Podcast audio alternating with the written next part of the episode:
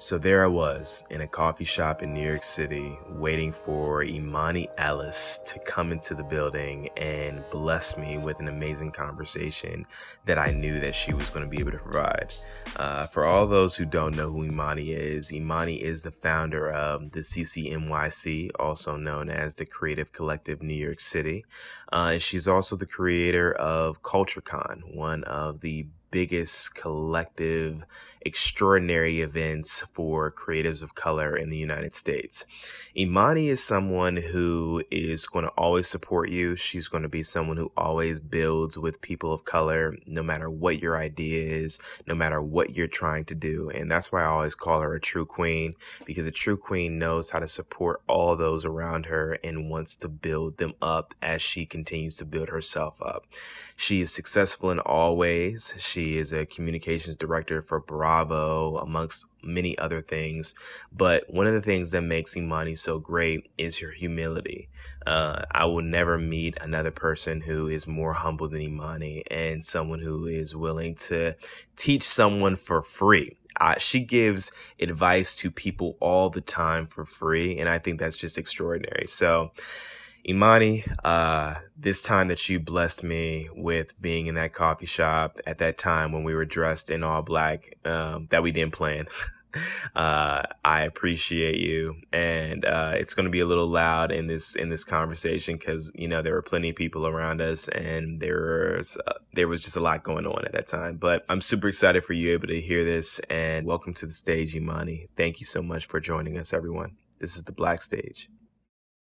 So tell me about the CCNYC. You have this huge following. You're creating all of this opportunity. What does it even stand for, Imani? Can you talk to me about that? Yeah, so the CCNYC stands for the Creative Collective NYC. I basically invited a ton of my friends over. By a ton, I mean like 10. and I wanted to create this space where it wasn't just about networking, or it was more about the multifaceted, well rounded individual. So we could talk about work, we could talk about microaggressions at work. We could talk about what we needed help with. And I told everyone to bring someone they could vouch for. Mm-hmm. So 10 people turned to 20 people, turned to 40 people in my living room apartment. And that's how we were born. And it turned into you have to get out. you got to get out. Like, don't steal my phone charger. It was a lot of people. It was a lot of What's people. the Wi-Fi? Right. So, so look, I think that a lot of times when we're looking to have conversations around opportunity, around diversity, around inclusivity, it gets kind of exhausting. Um, and I'm really, really fascinated because I've been to some of your events. I've seen it grow. I've seen it kind of really evolve into like this masterpiece theater, if you will, of what it means to be an entrepreneur.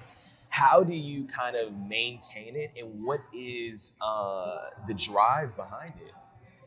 I think, you know, in terms of the drive behind it, it really is creating a brave space. Like we're not creating a safe space. Safe implies that you're hiding, that you're smaller, that you're scared. But when you're brave, when you're unapologetic, when you're showing up exactly who you are, and we're not like, oh no, we only want this part of you, or oh, what can you do for us? Like that is exhilarating, and that's what we want to do. In terms of maintaining it, it takes a village. There's 11 of us under that hood, and we always are thinking, okay, what's next?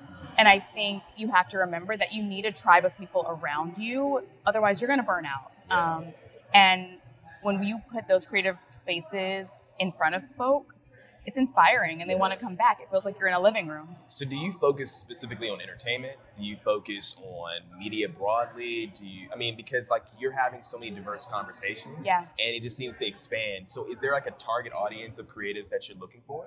So, you know, when we first started, it was one event a month.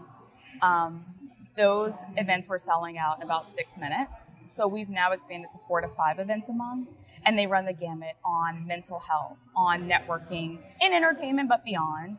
Uh, we just did a partnership where it was about building your business. So again, we really want to say like, who are you beyond just your job? Yeah. Like, how are you doing inside? Yeah. Like, are you talking to your family? Like, are you taking time for yourself to decompress? Like, Yeah. we're not just about the job. That's Yeah. one part of you. There's a whole other part of you.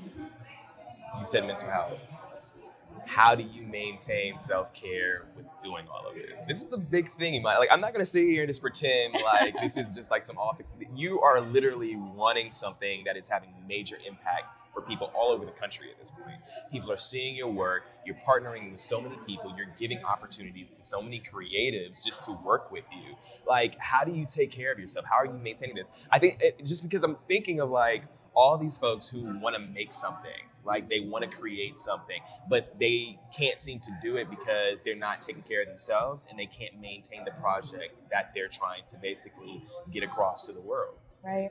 I think it's two things. I think i had to start seeing mental health as part of the whole and not just this thing that you do after you burn out um, and mental health looks different for everyone. Self care looks different for everyone. For me, it's watching Breaking Bad, it's watching The Office, it's eating ice cream. I take care of myself by eating really good food. I will just go to Red Rooster and order a steak yeah. because I'm stressed Yeah. and I need to kind of bring myself back to zero. Yeah. For some people, it's getting facials. That doesn't do it for me. Okay. But I think you've got to realize okay, I'm burning out. Mhm. Before I burn out, let me kind of take a pause and get back to it. And then again, it's it really, really is important the people who are around you. You need someone around you who's going to tell you the truth. yeah You need someone around you who's got that like blind following, like we're going to get through this no matter what.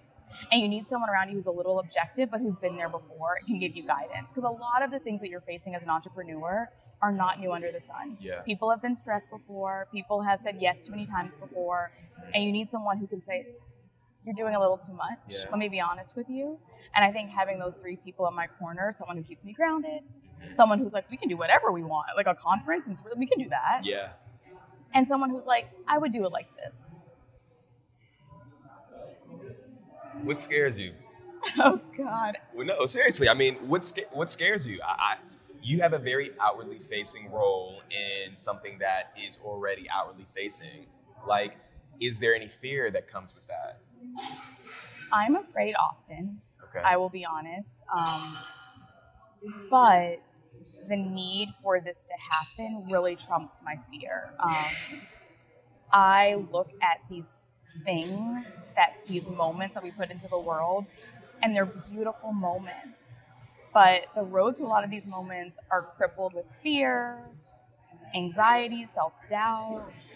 Um, and a few things come into my mind, okay? Either you're going to do this through fear or you're going to do this and be brave.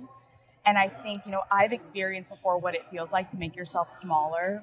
Um, and I just can't go back to that. So the other option is just to be brave. Where do you get that from? You know, I did track for for three years, and before that, I did ballet for 14 years, Wow. And still hold the school record at my high school. Colin, still check it out. But I did hurdles, Plug, plug. plug, and it was it's horrifying Yeah. because there is no like everyone gets a medal. You win or you lose. Yeah. And I remember running, um, I was at state, running against someone who had trained me how to do hurdles. And we got to preliminaries and I won. But then we got to state and we're going over the last hurdle in 400 hurdles. And I can feel myself pulling in front of her. And my body subconsciously goes, no, no, no, you don't. She trained you Yeah. and I let her beat me. And I remember what that felt like. And I think being an athlete, being a ballerina, a lot of that translates into who I am today. Um, I don't stop until it gets done, not when it gets hard. And I think that self discipline, one, comes from my parents because excellence is just kind of the standard. And two, I think definitely comes from being an athlete. Um, life is really hard, Yeah. and you're only really able to bubble up if you can persevere, um, not at your own detriment, but to be strong and to be brave and to be courageous. You have to kind of say, okay, I am afraid, but like I'm gonna push through it. When you look at the future of the CCNYC, Mm-hmm. what do you envision that to be? You know, I think that's the most beautiful thing is that our future is ever changing. You've created CultureCon. you created CultureCon. I mean, like, yeah, it's changing. I mean, like that. Can you? First of all, let's just talk about CultureCon before you even talk about the vision. Like, CultureCon is amazing, Oh, and it's co- it's in its third iteration happening this year. This year. and it just seems to get bigger and bigger and bigger. And I think that that's the important part that I just wanted to speak about because you have a network of people who are working with you that are bringing in their networks into CultureCon to make it this magnificent thing. Can you talk about Yeah. CultureCon? I mean, I think you just hit it on the head. It Yeah. starts with the people. Yeah. We are bringing together this amazing group of individuals who are, I mean, they're creative geniuses. I mean, the folks who we have doing the PR, the bookings, behind the scene, the digital marketing, they're the best in their class. And then we all come together and we're like, but we're going to do it for the culture.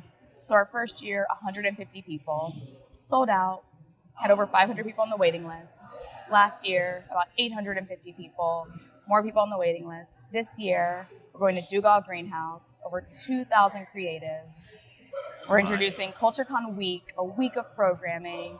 And we've got people flying in from like Toronto, from Milwaukee. I mean, it is, it's insane. Are you going to make this international? Yes, speak that into existence. You London. said Toronto. I mean, how mean- international are you going to go with it? I mean, but that's the great thing is, you know, we sit together as a team and we're like, okay, what are we going to do this year? And to work with your friends.